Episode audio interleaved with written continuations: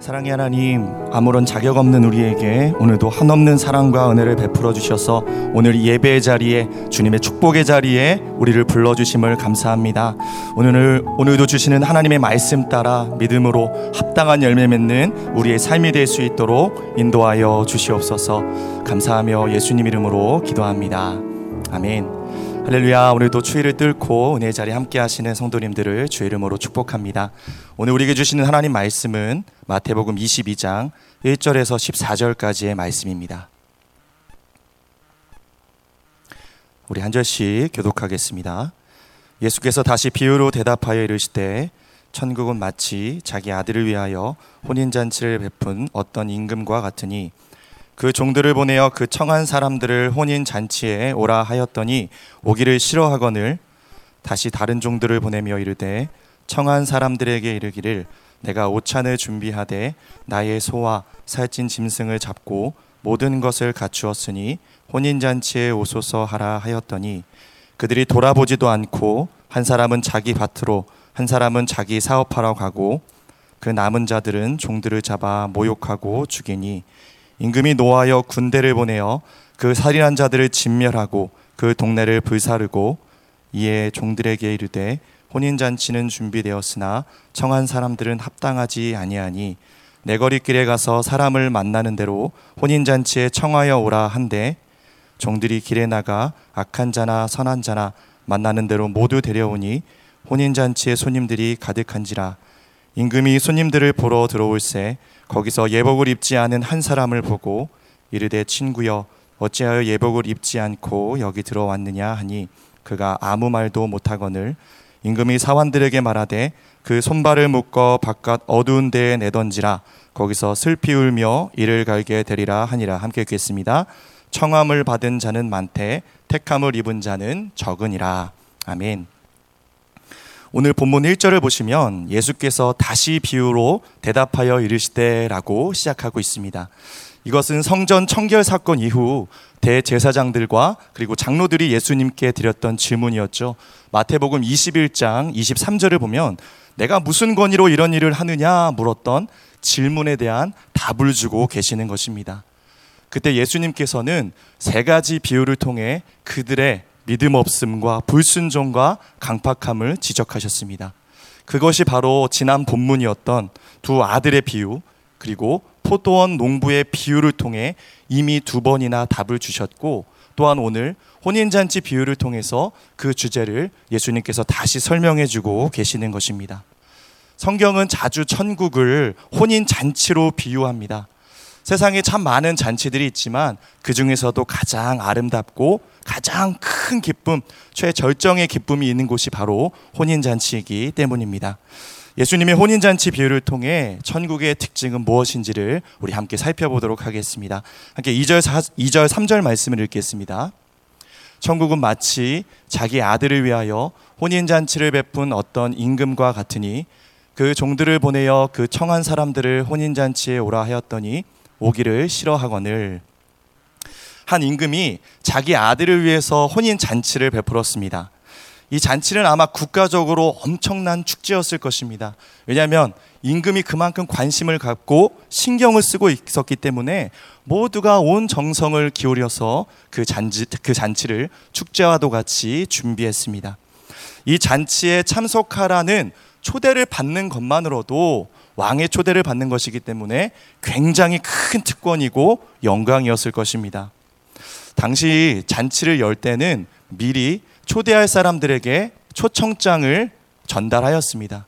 그리고 모든 잔치를 준비한 후에 종들을 보내어서 그들을 데리고 오는 그런 일들이 있었습니다.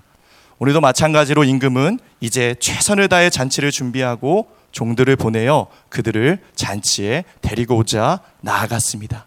그런데 여러분 초대받은 사람들의 반응은 어떠했습니까? 기쁨의 자리, 영광의 자리에 모두가 오기를 싫어하고 거절하고 있는 것입니다. 거기에 대한 임금의 반응이 어떠한지 한번 살펴보겠습니다. 함께 4절을 읽겠습니다. 다시 다른 종도를 보내며 이르되 청한 사람들에게 이르기를 내가 오찬을 준비하되 나의 소와 살찐 짐승을 잡고 모든 것을 갖추었으니 혼인 잔치에 오소서 하라 하였더니 여러분 임금이 어떠해 보이십니까?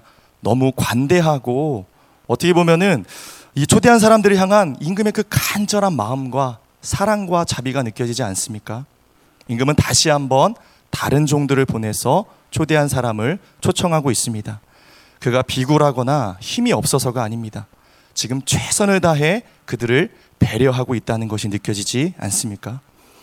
임금은 이 혼인잔치에 참석했을 때 어떠한 기쁨을 누리게 될지, 어떠한 즐거움이 있는지를 한 번 더 자세하게 종들을 통해 설명해 주고 있습니다. 임금의 소와 살찐 짐승을 잡고 심지어 모든 것을 다 갖추었다라고 합니다.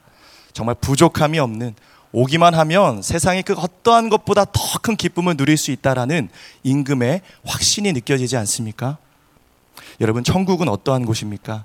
바로 이처럼 하나님의 파격적인 초대가 있는 곳입니다. 우리가 우리 편에서 돈을 지불하거나 어떠한 대가를 치르지 않아도 아무런 준비가 없어도 오직 하나님께서 주의 은혜로 모든 것을 다 준비하신 잔치와 같은 곳. 우리가 기꺼이 감사함으로 그 초대에 응하기만 하면 놀라운 천국의 기쁨을 경험할 수 있는 곳이 천국인 줄 믿습니다. 이처럼 구원을 위해서 우리가 준비할 것이 없다라는 것. 우리의 왕이신 하나님께서 예수 그리스도를 통해 친히 모든 죄값을 치르시고 모든 천국 잔치의 준비를 다 마치신 후에 우리를 부르셨다라는 것입니다. 임금이 사람들을 잔치에 초대했던 이유는 무엇일까요? 그냥 단순히 맛있는 것을 먹이기 위해서요? 그렇지 않죠. 영원한 기쁨, 그 어디에서도 누릴 수 없는 그 기쁨이 있다는 것을 알려주기 위해서, 그리고 왕과 함께 그 기쁨을 같이 누리며 교제하기를 원하여서 그들을 초청하고 불렀다라는 것입니다. 재차 그들을 초대했을 때 그들의 반응은 어떠한지 한번 살펴보겠습니다. 5절, 6절입니다. 그들이 돌아보지도 않고 한 사람은 자기 밭으로, 한 사람은 자기 사업하러 가고 그 남은 자들은 종들을 잡아 모욕하고 죽이니 또다시 초대를 받은 사람들의 반응 돌아보지도 않고 심지어 한 명은 자기 밭으로 한 명은 자기 사업하러 떠나버렸습니다. 돌아보지 않았다라는 것은 완전히 무관심했다라는 표현을 나타냅니다. 그들은 먹고 사는 문제가 자신의 영혼을 돌보는 문제보다 더 중요했다는 것입니다. 여러분, 이 모든 핑계들이 사실은 우리의 일상 속에서 일어나고 있는 너무나 평범한 일들이라는 것이죠. 장가 가고, 시집 가고, 먹고, 일하고, 돈 벌고, 사람들과 약속과 누군가를 만나는 이 모든 일상적인 일이라는 것입니다. 우리가 물질적인 만족이나 어떤 쾌락을 절제하지 않고 거기에 그냥 흘러가는 대로 빠져 살아가게 되면 그 일상이 우리를 오히려 다스리고 지배하게 만든다라는 것입니다. 여러분 이처럼 사단이 하는 일은 무엇일까요? 우리가 일상의 문제, 먹고 사는 문제, 평범한 삶의 문제에 집중하여서 영원한 것, 삶의 근본적인 것들을 믿음으로 바라보지 못하게 만든다라는 것입니다. 밭이 주는 즐거움, 사업을 통해 누릴 수 있는 기쁨을 충만히 누려서 모든 시간과 에너지를 나의 열정을 거기에 쏟아놓게 만들고 영원한 것을 향해 나아갈 수 없도록 만드는 것이 바로 사단의 전략이라는 것입니다. 과거나 오늘이나 우리가 왜 이렇게 전도하기가 힘든 것일까요? 사단이 바로 우리의 전도 대상자 VIP들에게 끊임없이 그들의 일에 몰두하게 만들기 때문입니다. 꼭 교회 같이 나오기로 약속을 잡으면 그 주일에 뭔가 중요한 일상적인 일들이 터진다라는 것이죠. 그러나 여러분 우리가 해야 할 일은 무엇일까요? 그럼에도 불구하고 그들이 더 이상 이 땅의 것에 머물지 않도록 자기 사업과 밭의 일의 기쁨을 누리는 것이 아니라 영원한 천국의 기쁨을 누릴 수 있도록 오늘 또 거절당하더라도 우리는 주님이 주시는 그 종의 사명과 같이 끊임없이 잔치의 초대장을 들고 나아가야 한다라는 것입니다. 결국 임금의 초청에 대한 거절은 무엇을 의미할까요? 단순히 무관심을 넘어서 임금을 무시하고 왕을 인정하지 않는 것을 의미합니다. 임금의 초청에 대한 마땅한 태도는 너무나 감사함으로 은혜로 여기고 기꺼이 순종함으로 나와야 한다라는 것이죠. 그러나 임금의 위대한 초청을 하찮게 여기고 그것을 감사하게 여기지 못하는 그들에게는 그들의 무지함이 그들의 교만함이 결국 천국의 문을 닫아버리도록 만들게 된다는 것입니다. 이 비유에서 초대를 거절한 사람은 누구일까요? 바로 당시의 유대인들이었습니다. 그들은 자신이 자신들이 기다리던 왕의 모습, 예수님의 모습이 그 왕의 모습이 아니자 예수님을 거절하고 왕으로 인정하지 않았습니다. 너무나 안타깝지 않습니까? 아브라함의 자손으로 하나님의 선택받은 백성으로 그 천국 백성 그 잔치에 초대할 수 있는 너무나 좋은 기회를 부여받았음에도 불구하고 그들의 완악함이 스스로의 축복을 걷어차버린 그런 안타까운 일이 벌어진 것입니다. 이렇게 무관심으로 반응하는 자들을 제외한 그 남은 자들은 심지어 종들을 잡아 모욕하고 죽이기까지 합니다. 이 의미는 세례 요한을 죽였던 헤롯과 그의 부하들 또한 예수님을 죽이고 제자들을 핍박했던 종교 지도자들을 가리킵니다. 너무나 안타깝게도 하나님께서 끊임없이 구약과 신약을 통해 사랑하는 사람들에게 또 선지자들을 통해서 손을 내미시며 잔치에 초대를 하였지만 하나님의 적극적인 초대가 있을수록 사람들의 반응은 점점점 거칠어졌고 완악해졌습니다. 그래서 6절을 보시면 잡다, 모욕하다, 죽이다라는 더 폭력의 강도가 심해지는 동사를 씀으로써 그들의 적나라한 유대인들의 죄를 지적하고 있는 것입니다. 우리 함께 7절 말씀을 읽겠습니다. 임금이 노하여 군대를 보내어 그 살인한 자들을 진멸하고 그 동네를 불사르고 자신의 초대를 거절하고 심지어 종들을 잡아 죽이기까지 한 것을 이제 드디어 임금이 알게 되었죠. 바로 그때 임금의 반응은 어떠했습니까? 자비로운 임금도 결국 분노합니다. 왕의 특사를 죽이는 것은 반역을 의미하는 것이고 자신에게 선전포고를 한 것과 같기 때문입니다. 임금의 자비와 인내가 이제는 무서운 진노로 바뀌어서 군대를 보내어 그 살인한 자들을 진멸하고 그 동네를 불살라 버리고 있습니다. 이것이 천국 잔치에 초대받은 것을 거절한 자들의 최후의 모습이라는 것이죠. 하나님은 오래 참고 인내하시지만 그분의 때가 되면 더 이상 돌이킬 수 없는 그 심판의 때가 반드시 온다는 것입니다. 어떻게 보면 좀 과한 것 같지만 예수님은 이 비유를 통해서 이스라엘의 앞날을 예언하셨습니다. 그것이 바로 AD 70년 로마에 의해서 예루살렘이 함락당하는 사건을 가리키고 있습니다.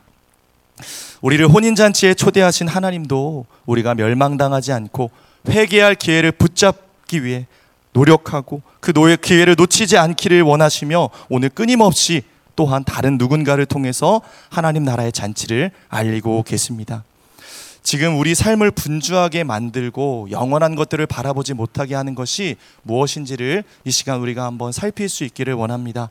천국을 누리며 살아가지 못하게 하는 것이 무엇인지, 하나님이 우리를 부르셨는데 거기에 감사하지 못하고 합당한 반응으로 나의 시간과 에너지를 쏟지 못하고 있지는 않은지를 이 시간 우리가 돌아볼 수 있기를 원하고 우리 삶의 모든 우선순위가 오직 하나님 나라로 재편될 수 있기를 소망합니다. 함께 8절 9절 말씀을 읽겠습니다. 이에 종들에게 이르되 혼인 잔치는 준비되었으나 청한 사람들은 합당하지 아니하니 내 거리 길에 가서 사람을 만나는 대로 혼인 잔치에 청하여 오라 한대. 자, 혼인 잔치는 준비됐지만 청한 사람들이 합당하지 않았습니다. 그래서 임금은 어떠한 명을 내립니까? 내 거리 길에 나아가서 아무나 선한 자든 악한 자든 모두 데려오라 명을 내립니다. 여러분 여기서 중요한 것은 무엇일까요? 바로 초대받은 자들은 모두 거절했지만 잔치는 결코 중단되지 않는다라는 것입니다. 사람들은 악하고 고집스럽고 완악하나 그럼에도 불구하고 결코 하나님의 나라는 중단되지 않습니다. 하나님의 일하심과 하나님의 역사는 결코 중단되지 않는 줄 믿습니다. 하나님은 사람의 어떠함과 관계없이 주도적으로 하나님 나라의 일들을 하나님의 그 전능하심을 통해 이루어가고 계신다라는 사실입니다. 이러한 주님의 주권과 통치 앞에 우리는 겸손할 수밖에 없습니다. 하나님의 나라는 어떠한 곳입니까? 내가 아니면 안 된다라는 생각이 통하지 않는 것이라는 것이죠. 그저 하나님께서 나를 부르셨을 때 은혜로 여길 수밖에 없고 하나님이 나를 작은 일에 하나 사용하셨을 때 너무나 감사하고 기뻐하고 영광스럽게 여길 수밖에 없는 쓰임 받는 것을 기뻐할 수밖에 없는 바로 그런 곳 그런 곳이 하나님 나라인 줄 믿습니다. 이제 임금은 다른 사람들을 초대합니다. 그 자격은 무엇이죠? 아무 자격과 조건이 없습니다. 그저 왕의 초대에 기꺼이 감사함으로 응할 수 있는 바로 그런 사람을 초대하였습니다.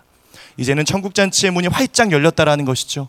더 이상 유대인들만이 아닌 모든 이방인들이 들어올 수 있도록 그 문이 열리게 된 것입니다. 11절 12절 말씀을 읽겠습니다. 임금이 손님들을 보러 들어올새 거기서 예복을 입지 않은 한 사람을 보고 이르되 친구여 어찌하여 예복을 입지 않고 여기 들어왔느냐 하니 그가 아무 말도 못하거늘 초대를 받고 온 손님들을 보러 이제 임금이 들어왔습니다. 근데 거기 보니까 예복을 입지 않은 한 사람을 발견합니다. 근데 여러분 그 당시에 혼인 관습은 초청한 사람들에게 그 모든 사람들에게 그 준비한 곳에서 예복을 주, 어, 전달해 주는 그런 전통이 있었습니다. 그럼에도 불구하고 이 사람은 그 혼인 예복을 입지 않고 들어왔다라는 것이죠. 임금은 왜 예복을 입지 않았냐라고 물었더니 아무 말도 못했다 하고 결국은 13절을 보시면 손발이 묶여 바깥 어두운 곳으로 쫓겨나게 되었습니다. 이처럼 혼인잔치에 예복이 필요한 것처럼 하나님 나라에도요 그 참여한 자들은 준비해야 할 예복이 있습니다. 그것이 무엇입니까? 바로 의의 옷입니다. 우리의 죄를 가릴 수 있는 우리의 더러움과 우리의 연약함을 가릴 수 있는 하나님 나라의 백성임을 보여줄 수 있는 옷이라는 것이죠. 예수 그리스도를 통해 그 십자가에 흘린 피로 말미암아 우리의 모든 죄를 씻을 수 있는 자들 그 자들만이 입을 수 있는 옷 거룩한 성도의 모습으로 우리가 그 잔치에 참여할 수 있어야 한다는 것이죠. 의의 옷을 입지 않은 자들은 그럼 누구일까요? 자신의 의로 충만했던 사람들, 나의 의를 자랑하며 그 의로서 하나님 나라의 문을 두드렸던 사람들, 바로 자신의 의로 가득했던 유대 지도자들의 모습이었던 것입니다. 14절을 보시면 청함을 받은 자는 많되 택함을 입은, 입은 받은 자는 적다 말씀하십니다. 혼인잔치에 들어왔다 해서 우리가 안심하면 안 된다는 것입니다. 모두가 택함 받는 것이 아니라는 것이죠. 복음을 듣고 그에 합당한 열매를 맺는 자들이 천국 백성이 될 수 있습니다. 여러분, 하나님께서 이제 그렇다면 우리에게 원하시는 일은 무엇일까요? 먼저 그 잔치에 택함 받아서 그 잔치에 참여하고 있는 우리에게 주님이 원하시고 기대하는 것은 무엇일까요? 우리 함께 10절 말씀을 읽겠습니다. 종들이 길에 나가 악한 자나 선한 자나 만나는 대로 모두 데려오니 혼인잔치에 손님들이 가득한지라. 종들이 내 거리로 나아가서 악한 자나 선한 자나 가리지 않고 모두 데려왔더니 어떤 일이 일어나죠? 혼인잔치에 사람들로 가득했다라고 말합니다. 이 말씀을 통해 우리가 어떠한 마음으로 전도 축제를 준비해야 할지를 깨닫게 되는 것 같습니다. 여러분, 우리가 해야 할 일은 무엇입니까? 그 사람이 이 잔치에 어울리, 만한 사람인가? 천국에 합당한 사람인가? 예복을 입고 있는 사람인가를 판단하고 그것을 우리가 생각하는 여러분 그것은 우리의 몫이 아니라는 것입니다. 하나님이 우리에게 요구하신 사명은 그저 부지런히 내거리 길로 나아가서 사람들에게 초청하고 천국의 잔치의 기쁨을 증거하는 그런 축복의 통로로 하나님이 우리를 부르신 줄 믿습니다. 어떠한 편견과 색안경도 끼지 않고 하나님이 오늘 우리를 부르신 곳에서 우리가 마땅히 전해야 할 복음을 나타내고 증거해야 할 그 사명이 우리에게 주어졌다라는 것입니다. 여러분 특별히 종들이 나아갔던 이 네거리 길을 헬라어 원어로 찾아보니까 διέξοδος라는 말을 사용하고 있습니다. 어떤 의미냐? 탈출, 해방, 출애굽을 의미합니다. 여러분 우리가 오늘 주님의 복음을 가지고 내 생각과 논리가 아닌 정말 진리의 말씀이신 예수 그리스도를 믿음으로 선포할 때 오늘 우리가 나아가는 그 내거리 길이 누군가가 정말 하나님께 다시 한번 돌아오고 그 죄의 길에서부터 탈출하고 해방할 수 있는 하나님 나라의 천국의 문을 열어줄 수 있는 그런 놀라운 하나님의 탈출구가 될 수 있다라는 것입니다. 이번 전도 축제를 준비하면서 우리의 전도의 범위가 확장될 수 있기를 원합니다. 무엇보다 그 임금의 마음, 하나님 아버지의 마음이 오늘 우리 가운데 부어질 수 있기를 원합니다. 한번 상상해 봤으면 좋겠어요. 정말 하나님이 우리가 최선을 다해서 종이 되어서 누군가를 이 잔치의 자리를 가득 메웠을 때 너무나 기뻐하시고 흐뭇하게 그들을 바라보시면서 하나님의 놀라운 일들과 구원의 역사를 이루어 가실 그 주님의 일들, 그 기쁨의 일들을 우리가 생각하면서 오늘도 우리가 해야 할 일은 유일하다라는 거 판단하는 것이 아니라 기쁨으로 내거리 길 특별히 오늘 여러분들을 부르신 그 내거리 길로 나아가서 믿음으로써 하나님의 복음을 증거하고 본이 되는 믿음의 삶으로 사람들에게 천국 잔치의 기쁨을 보여줄 수 있는 그런 축복의 통로로 쓰임 받는 하루가 될 수 있기를 주의 이름으로 축복합니다. 함께 기도하겠습니다. 사랑의 하나님, 천국 혼인 잔치에 아무런 자격 없던 우리들을 초대하여 주시고 먼저 그 영원한 기쁨에 참여하게 하심을 감사합니다. 우리의 삶이 천국 잔치에 합당한 예복을 입고 거기에 어울리는 열매 맺는 삶이 되게 하여 주시옵소서. 이제 먼저 믿은 우리가 주님이 명하신 내거리 길로 나아가서 부지런히 사람들을 청하여 종의 사명을 온전히 감당케 할 수 있는 그런 축복의 통로로 쓰임 받게 하여 주시옵소서. 예수님의 이름으로 기도합니다.